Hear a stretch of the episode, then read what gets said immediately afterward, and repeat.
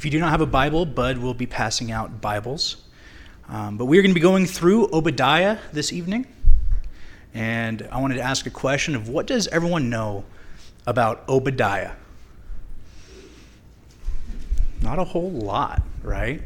It's kind of a mysterious book. We don't know who Obadiah was. There was many Obadiahs in the Old Testament. We don't know exactly when Obadiah took place. There's some thoughts, but, but nothing really pinpoints at the time. The book of Obadiah as a whole is a little bit of a mystery, right? And since Obadiah is a, a book of mystery, when I was at the Bible college, of course, as a Bible college student, I had to get a tattoo with two verses of Obadiah on my arm because that's how much of a scholar I am, right? Because I know the mysterious books. I know the books that nobody really even knows is in the Bible, right? But I got a tattoo on my arm, and, and because that shows how smart I am, right? Which is ironic because the verses on my arm are talking about pride. right? It's so funny. I know, Lord. And how God brings pride down. But in all honesty, this, this book really does resonate with me. Um, my life before Christ was a lot like the Edomites, as we're going to be talking about tonight. Um, thinking I was untouchable, thinking, you know, who can who can bring me down? Kind of like a lot of us in our youth, thinking we were invincible, right? Who can touch us? I can go and uh, stop a car with my shoulder or something like that. I don't know, something that a, a kid would probably think of. But I was untouchable, and who could bring me down? And you know what? God brought me down. And I'm so thankful for that. I'm so happy that He did because now I'm here with you guys today, with, with family uh, in Wichita, Kansas. But also, I like the mystery of Obadiah. I think it is cool that we can dive in, you know, that the Bible is surface level for children in children's church. I'm the overseer of that. Guilty, uh, you know, little thing about VBS. So, but it's a, it's as shallow as children's church, but yet we can go as deep as the minor prophets, as Obadiah, as many others, as Revelation, and, and still not know the depths of God's grace for us.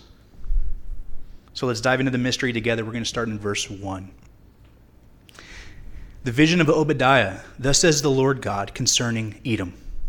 We have heard a report from the Lord, and a messenger has been sent among the nations, saying, Arise, let us rise up against her for battle. So, right off the bat, what do we know about Edom?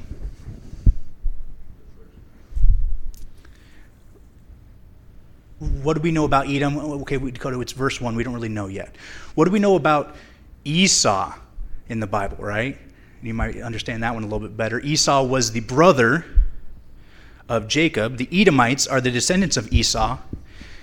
Esau being the guy that was so hairy that Jacob, when he went to go take the birthright from his father Isaac, to you know take it from Isaac, that he put goat hair on his arms to trick his father because his father couldn't see in his old age, right? So we know that Esau was uh, uh a very hairy man. But we also know that Esau and Jacob didn't really get along all that well. And the same goes for their descendants. And why do I say that? The Edomites inhabited a mountainous terrain which was a natural fortress, right, inside the cliffs. With cliffs all around them, um, they were naturally fortified. And their natural defenses made them self reliant, made them prideful of who can bring us down, made them resent their neighbors, the Israelites, we see time and time again through the Old Testament, Edom mistreats Israel. Just to name one in Numbers 20, we won't have to go there today. I'm not going to give you paper cuts. We're not going to need band aids or anything like that. But in Numbers 20, they ask to cross the country of Edom.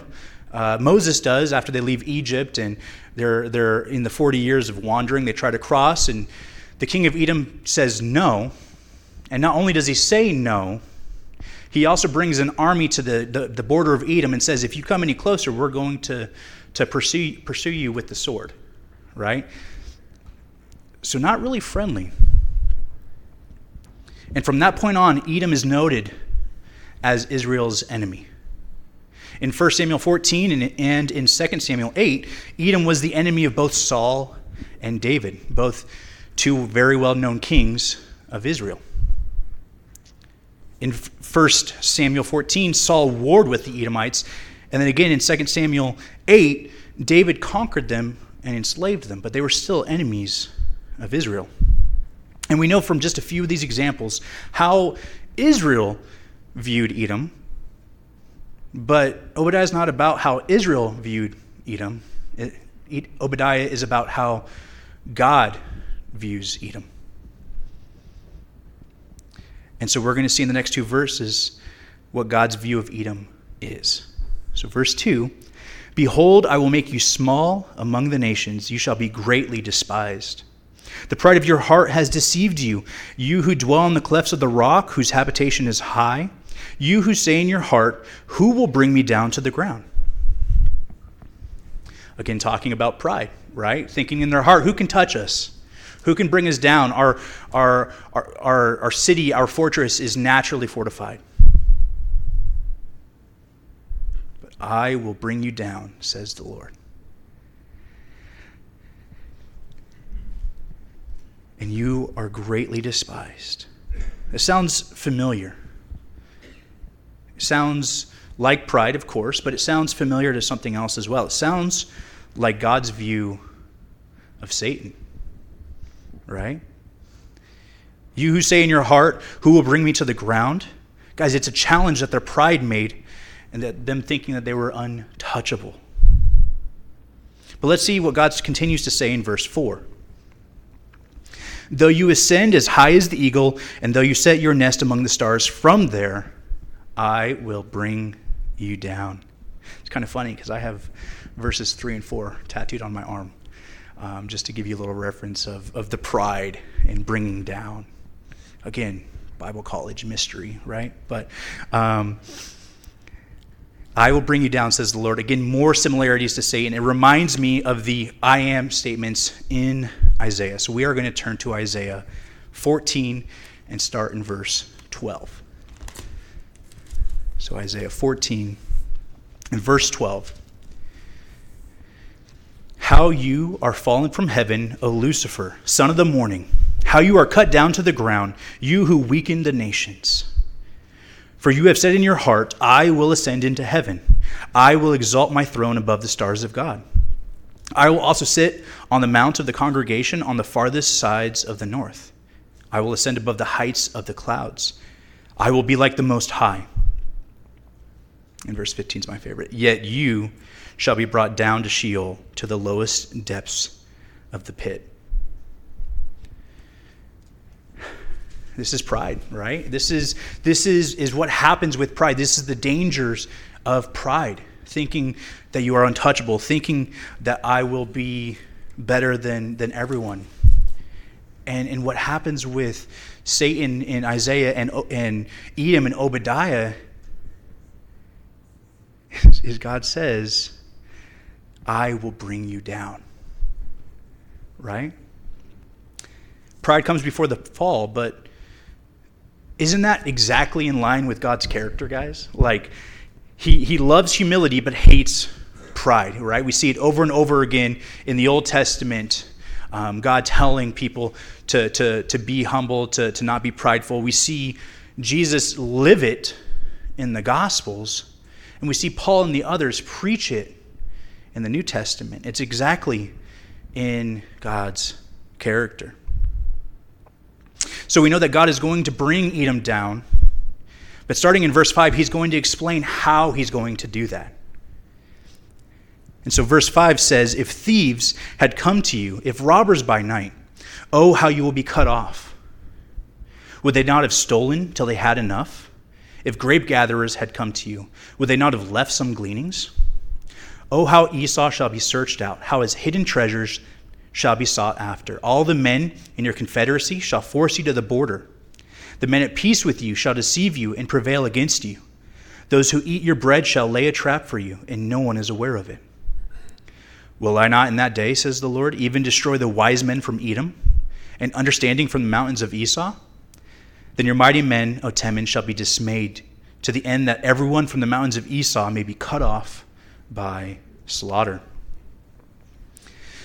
So there's a whole lot there. Let's let's kind of go over it one verse at a time. Verse 5 is saying if thieves had come, wouldn't they only take the valuables, right? They'd leave you some things. They might take the expensive TV, they might take your jewelry, but you're going to have a car, you're going to have a car insurance, right? You're going to have um, you're going to have the house that you're still staying in, right? And the grape gatherers always leave something left for people passing by. It was Jewish tradition. We see Jesus and his disciples pick from that. We see Ruth glean from that to feed her and Naomi. But he's saying it's going to be much worse.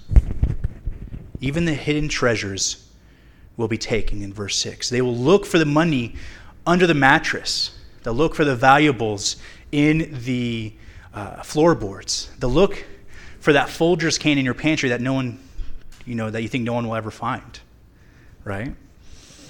The hidden treasures will be taken. They will search and find everything that the Edomites have. Nothing will be spared. They will have nothing left. Verse 7 the people they were allied with, primarily Babylon, will turn on them and drive them out. So not only will they have nothing left, not only will they have no money, no valuables, nothing like that, they also will be driven from their homes. They'll be homeless, they'll be destitute. Verse 8 says, Their leaders will be cut down and confusion will ensue. Basically, confusion from head to toe. They're, they're not going to know where to go. In verse 9, the warriors that they count on for protection, right? With the, the pride of, hey, we're untouchable with this fortress, with this area. Oh, hey, we don't have that fortress anymore. We're ran from our homes. Oh, the, the soldiers that we have for protection. Well, verse 9 says that they will be slaughtered. Guys, God is showing Edom his judgment on their pride. In a court, this would be the sentencing that's coming. And, and reading through these verses, there's something here that should catch our attention. Knowing Patrick and, and what he's been talking about on Wednesdays, there's something that I think he'd point out. And that would be in verse 8. Will I not in that day, says the Lord, even destroy the wise men from Edom and understanding from the mountains of Esau? It says, Will I not in that day?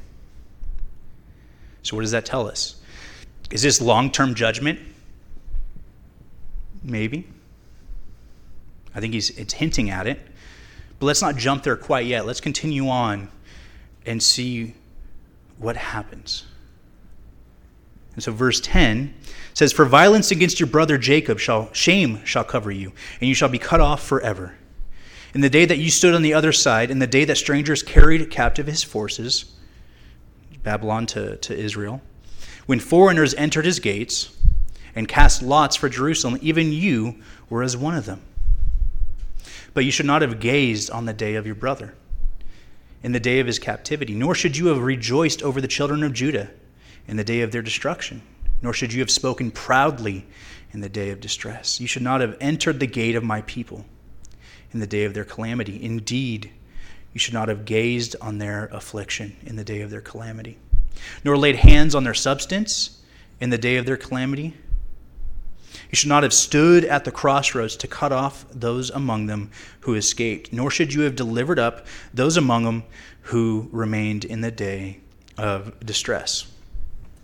So there's a lot going on here. These four verses are the charges that God brings against Edom, the reason for the wrath that's about to come, the reason that Obadiah is, is preparing for. Right? And God is a just God. And he's saying here, hey, I'm warning you, don't do these things. But again, like many other times in Edom's history, they are given a choice and they throw it in the dirt. I say, nah, I know it's better. Right? Kind of reminds us of like, what's that word? Pride. Like, yeah, I know better. I know that you want me not to do this, but I know better. And God even provides a list of eight do nots for Edom to, de- to decide to do, and they decide to ignore it. And I say decided very intentionally here because each of these do nots are actions and choices. and they ignore every single one. But let's go over the do nots again. Number one, do not. Do not gaze on the day of your brother. They watched intently as Israel was being attacked. Number two, do not rejoice over the children of Judah in their destruction. Not only did they watch, they also celebrated the defeat of Israel. Number three, do not speak proudly in the day of their distress. They scoffed at their cousins from their high place, saying, if you only had a, a, a place like Edom, you would never have been taken, right? What is that's pride. Number four, do not enter the gate of my people. What's worse is they didn't just stay far off, they didn't stay neighbors, they also assisted in the sacking of Israel. Number five, do not gaze on their affliction. Again, they watched with joy as Israel fell, but this time not far away, this time up close and personal. Do not lay hands, number six, do not lay hands on their substance. And they plundered after the Israelites were captured, taking what they wanted. Number seven, do not attack those who escape. They killed any Israelites that escaped the siege. And the eighth, do not. Do not deliver those who remain into slavery. And they enslaved any that they didn't kill and sold them back to Babylon. For every single one, Edom didn't listen to God's warning. For every single one. And from some of the, the verbiage here, I think, and a lot of people think that, that Obadiah, you know, we talked earlier about the time and we can't really pinpoint it. I think it's pre Babylon, pre Babylonian siege and captivity. Um, but really, is the time critical for today tonight's study of when it happened? Not really, because I think that there is some wisdom to to glean from this. But ultimately, Edom didn't listen, right? We, it doesn't matter about the timing of this. We ultimately know that Edom didn't listen, didn't care, and they did exactly the things that they weren't supposed to do. They didn't listen to God before Obadiah, they didn't listen to God after Obadiah. The whole history of Edom is not listening to God, but, but instead doing their own thing. Edom didn't listen, and everything that we read in verses 5 to 9 happens. They are plundered, they are driven from their homes, their people are killed, their warriors are taken, and their leaders are, are destroyed. Babylon was God's tool for Israel, but he was also God's tool for Edom, right? In verse 15, it says, For the day of the Lord upon all the nations is near. As you have done, it shall be done to you. Your reprisal shall return upon your own head. And in verse 15, guys, here the, the narrative shifts, right? We see it again, the day of the Lord. But this time it's more clear. This time it's not a, a hint at it, but it is Obadiah saying it. So what does that tell us? Well, first, it's, it's in the future, right? It's, it's in the future, but it's a long term fulfillment. We know that because Obadiah says, all the nations. Sounds like the tribulation, right? But, but just as a reminder, most of the things we read in prophetic scripture is both short term and long term fulfillment. They can say the same thing, but have two different fulfillments with it. Short term was what we just talked about Babylon sacking Edom and utterly destroying it, and, and that happened in the 6th or 7th BC. But long term, long term is the day of the Lord. And let's remind ourselves what the day of the Lord is. Right? It begins with tribulation and ends at the start of the millennial kingdom. If we remember back in verse 8, it says, Will I not in that day, says the Lord? In verse 8, it's hinting at a long term fulfillment, but in verse 15, we see that it's confirmed because Obadiah says it. So, when is it? It happens during the tribulation or after? But if we look at the context of, of the word that we're looking at tonight, we can see that it gives hints that it's during the tribulation, right? Because the wrath of all the nations is coming when Jesus comes back. When all the nations will be judged, those who don't believe in Jesus. But let's continue in Obadiah in verse 16. And it says, For as you drank on my holy mountain, so shall all the nations drink continually. Yes, they shall drink and swallow, and they shall be as though they had never been. And so Obadiah here has changed from just Edom, right, the pride of Edom, the pride of the nation, to now the pride of all nations. Thinking that they can defeat Jesus, right, with the Antichrist and, and all that that we have been talking about on Wednesdays. But verse 16 is speaking of vengeance. What you have done to Israel, it will be given back to you continually. The nations will reap what you have sowed. You know, in, in, verse 16 with the, the cup of wrath also reminds me of, of Revelation 14.10, talking about the mark of the beast and the cup of wrath that comes with that. Um, Revelation 16.19, about the cup of wrath on Babylon. This cup of wrath is, is for Edom, but it's still kind of in the same vein. It's saying, hey, for the pride of your heart that you went and attacked Israel, what you have done will be brought back to you, and you must drink it.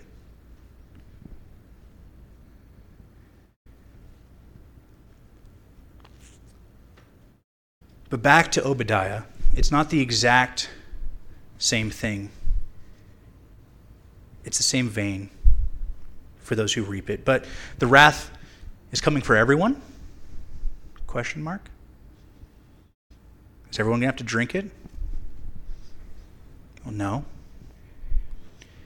but it's coming for almost everyone. Let's turn to Revelation 19. Revelation 19.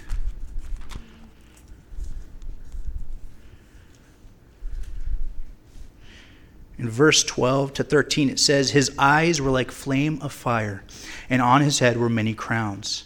He had a name written that no one knew except himself. He was clothed with a robe dripped in blood, and his name is called the Word of God.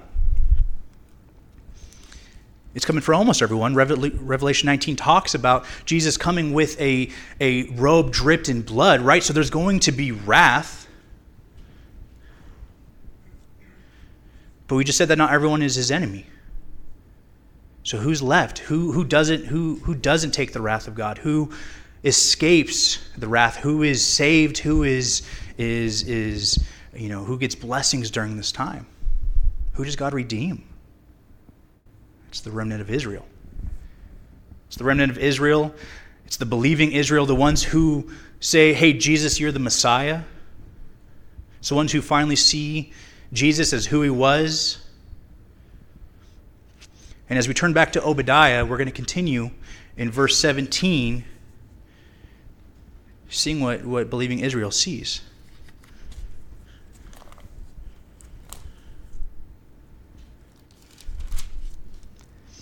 But on Mount Zion there shall be deliverance, talking about Jesus, and there shall be holiness. The house of Jacob shall possess their possessions. Verse 17 is talking about Israel being blessed by God, right? The deliverance, the holiness that, that, that, that Jesus is coming back. The one that they've been waiting for, the true Messiah. And as verse 17 talks about Jesus and Israel, what happens to Edom? We've talked about what happens in the past. Their pride is their downfall, and Babylon levels them in the 6th or 7th BC. But what happens in the future? What happens to Edom when, when Jesus returns? And I think that that's in verse 8, 18. The house of Jacob shall be a fire, and the house of Joseph a flame. But the house of Esau Edom, shall be stubble. They shall kindle them and devour them, and no survivor shall remain of the house of Esau, for the Lord has spoken. So Edom is turned to stubble. Edom, because of their pride, is, is no more. There is no survivor. You don't have to go there, but Isaiah 34 8 through 15 gives us a little bit more detail into this.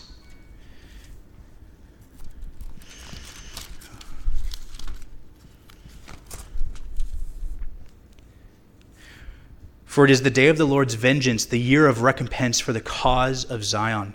Its stream shall be turned into pitch, talking about Edom, and its dust into brimstone. Its land shall become burning pitch. It shall not be quenched night or day. Its smoke shall ascend forever. From generation to generation, it will lie waste. No one shall pass through it forever and ever. But the pelican and the porcupine shall possess it, and the owl and the raven shall dwell in it. He shall stretch out over the line of confusion and stones of emptiness. They shall call its nobles to the kingdom, but none shall be there, and all its princes shall be nothing. And the thorns shall come up in its place, or palaces, needles and brambles in its fortresses.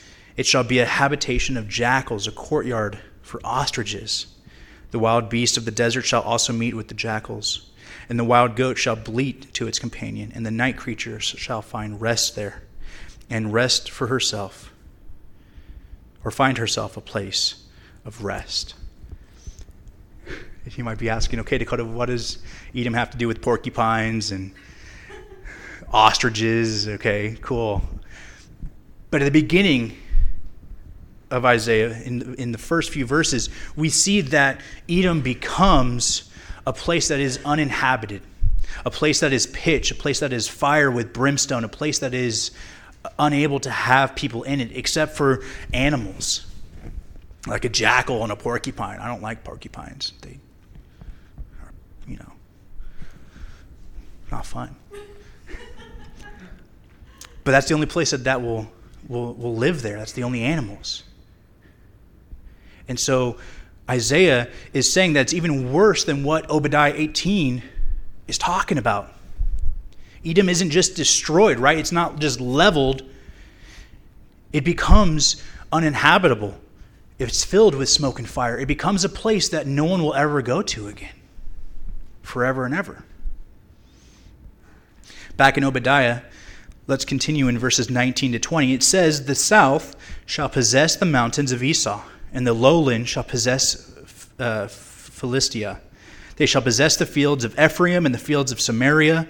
Benjamin shall possess Gilead, and the captives of this host of the children of Israel shall possess the land of the Canaanites. As far as Zarephath, the captives of Jerusalem, who are in Sepharad, shall possess the cities of the south. And you're saying, yeah, Dakota, a lot of people take a lot of land. That's awesome. Cool. What does it mean? As Obadiah is concluding, Patrick talked last week about the millennial kingdom and, and how Israel is going to be blessed in the millennial kingdom and how it's going to be growing and, and being used in the millennial kingdom. It's kind of what it's talking about here. But as Isaiah said, whereas Israel is becoming this this blossoming nation with, with taking over land and growth and, and being blessed, Edom stays uninhabitable, stays that, that pit of fire through the whole millennial kingdom. It stays as a, as a pit of fire to show everyone the dangers of pride. Again, not just destroying it, but making an example out of it.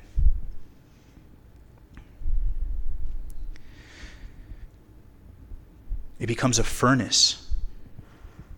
We talked at the beginning of this that God's view of Edom and the pride of Edom is similar to his view of Satan and the pride of Satan. I think it's very fitting that Edom's end is very similar to Satan's end. Right? We know that Edom becomes this pit of fire and brimstone and internal pitch, and, and nothing can live in it. But in Revelation 20, you don't have to turn there, verse 10, it says, The devil who deceived them was cast into the lake of fire and brimstone where the beast and the false prophet are, and they will be tormented day and night forever and ever.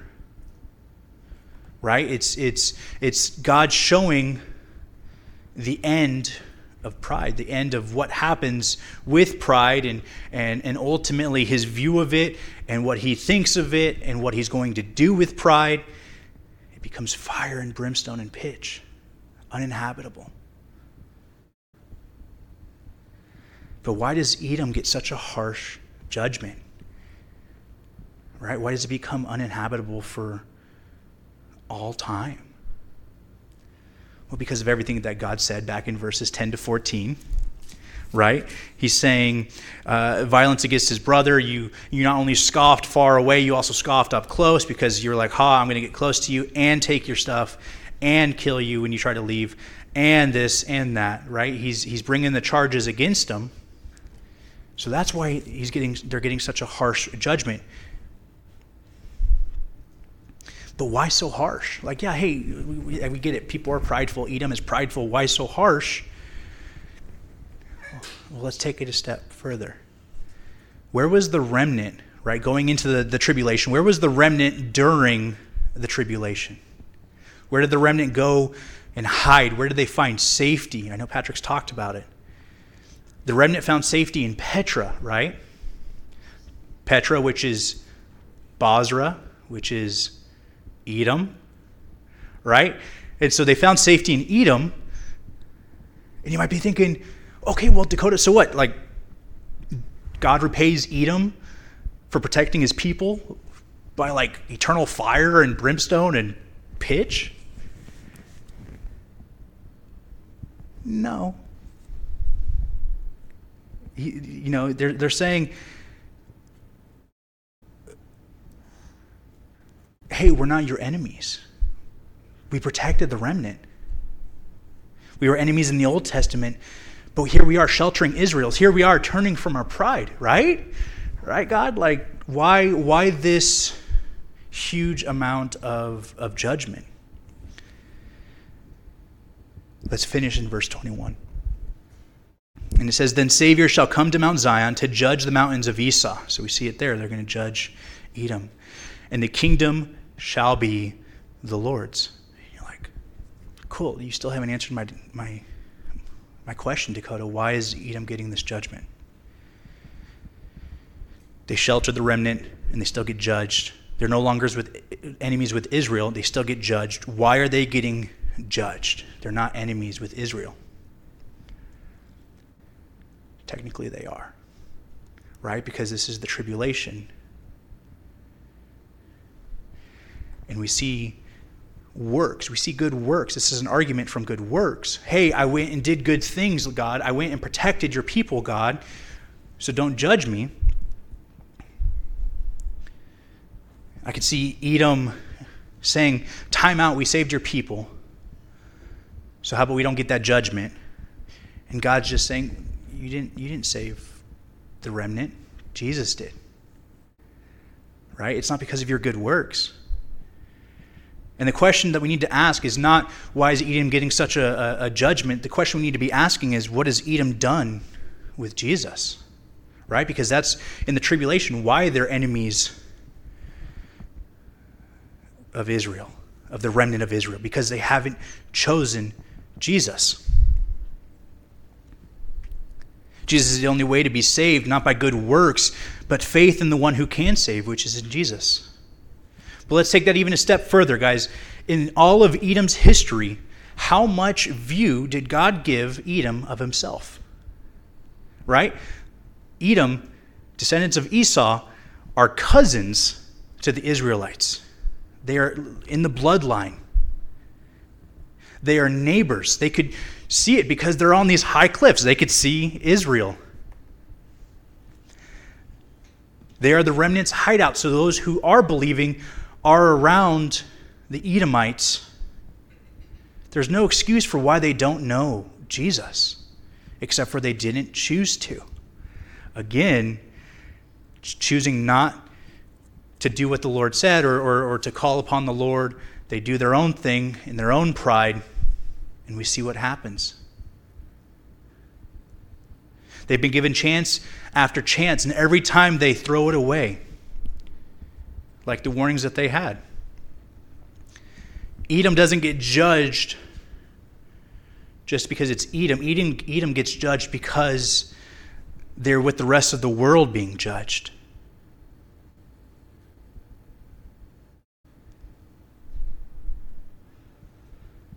Hanging out with Jesus' people is different from being a follower of Jesus, right? They could have said, hey, well, we're around the people, the remnant of Israel, we're good.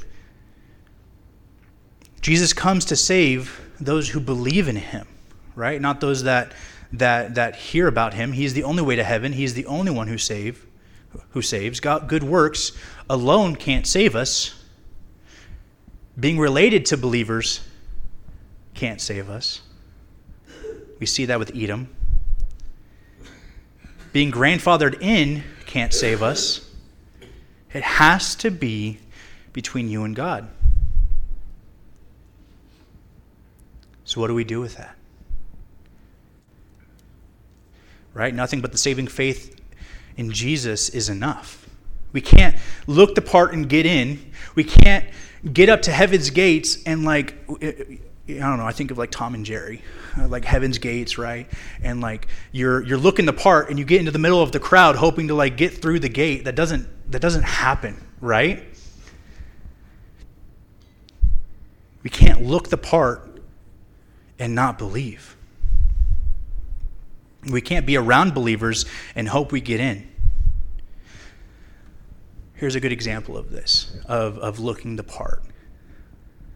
When I was nine or 10 um, in Southern California, I went to a, uh, a skateboard park, an indoor skateboard park called Vans. And I wanted to be a skateboarder. And so, you know what I did is I went and bought a very expensive skateboard deck because that's half of being a skateboarder, right? Is getting a good deck. And then I went and I got elbow pads and I got knee pads and I got that cool helmet with the spiky things on it. You guys know what I'm talking about, right? I looked cool, man.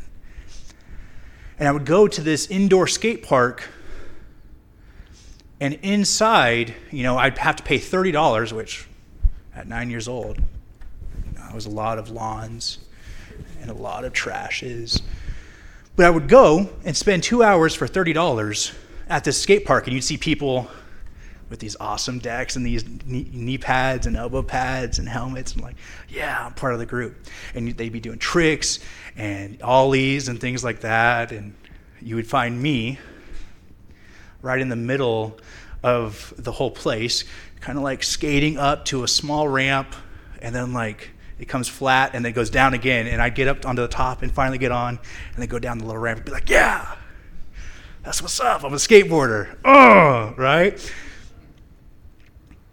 But I wasn't a skateboarder because that happened for months. And I never learned any tricks. I never learned how to do anything.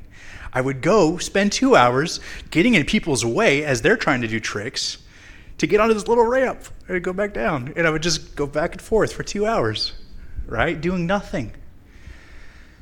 But if you looked from the rafters or from the, the balcony of the place, you would think, oh, yeah, he's a skateboarder.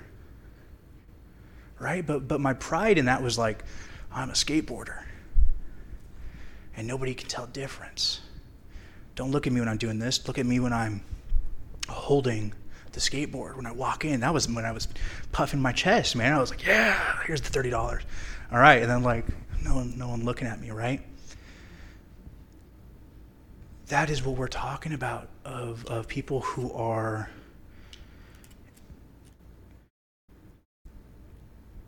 Friends with Jesus' people, but not believers of Jesus themselves. That's what we're talking about with Edom right here. Yeah, God, we saved your people save us too. We get to go in.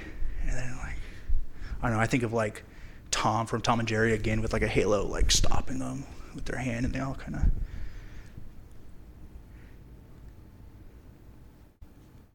Just because we look the part doesn't mean that we are it. Just because we look and go to church, just because we we look like we.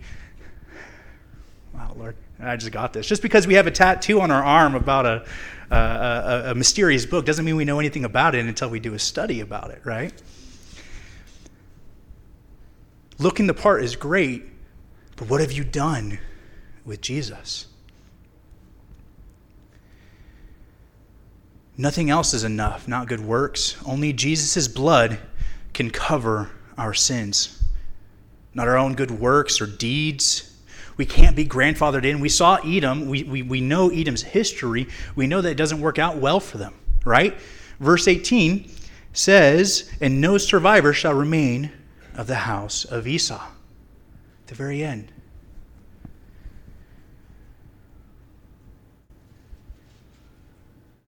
But here's the cool thing.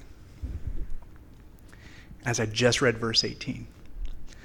Now for me it's two two pages to the left, but go to go to Amos, Amos chapter 9 verse 12. It's two pages for me. Verse 12 says that they may possess the remnant of Edom and all the Gentiles who are called by my name, says the Lord who does this thing. And this is talking about Israel being restored in the millennial kingdom. So you're like, hang on, Dakota. Verse 18 just said no Edomites will survive. How does that happen? There's a remnant of Edom that believes in Jesus and is restored. Guys, in the same way that, that not just for me, but many people thought that they were untouchable and brought down by God, we are here today preaching nothing but Christ crucified. They are not Edomites. I'm not a Californian. I'm a, I'm, a, I'm a child of God. I'm not a Kansan. I'm a child of God. Right? I'm not an Edomite anymore. I'm a child of God. And so it's not wrong. I love it. I think it's so cool. Jesus restores. We know that. We've seen it in our own lives. And even though Edom as a whole will be desolate and uninhabitable because of the wrath of God, for those who call on the name of the Lord, He has already taken that wrath. Guys, how cool is that? He's already taken that for us. The cross was where He said tetelestai, right? It is finished, it is done. And I think it's so cool that some Edomites will see the millennial kingdom and see heaven. Just as us, just as we will see heaven, not because of our works, not because of what the Edomites did, or at least the ones who, who call upon the name of the Lord.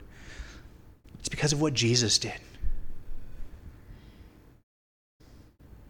It's because of, of who he is and not ourselves. And can we cry that out loud? That it is not me, but Christ who lives in me. Father, thank you so much, Lord, for your grace. Oh, Lord, your grace is so deep, so wide. Lord, thank you because we are so undeserving of it, Lord, as I just think about the times that I mess up and the times that I fall short, Father, and that we fall short. Lord, you are there to encourage us. You are there to, to build us up, Lord.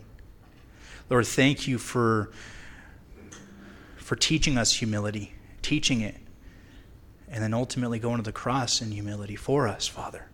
Lord, we are so undeserving.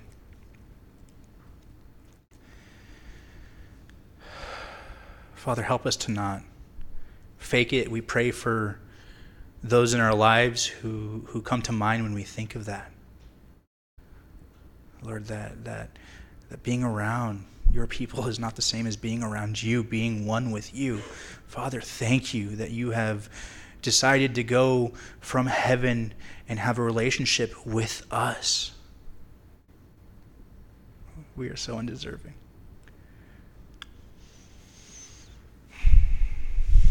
And Lord, thank you for the relationship you do have with us as I just think about yeah, the, the shortcomings that, that we all have, that we fail at because we are imperfect, and yet you want us to to do things and to have that relationship with you. Lord, it is never enough. And Lord, we will praise you for the rest of our lives. And we thank you and start now. In your name we pray. Amen.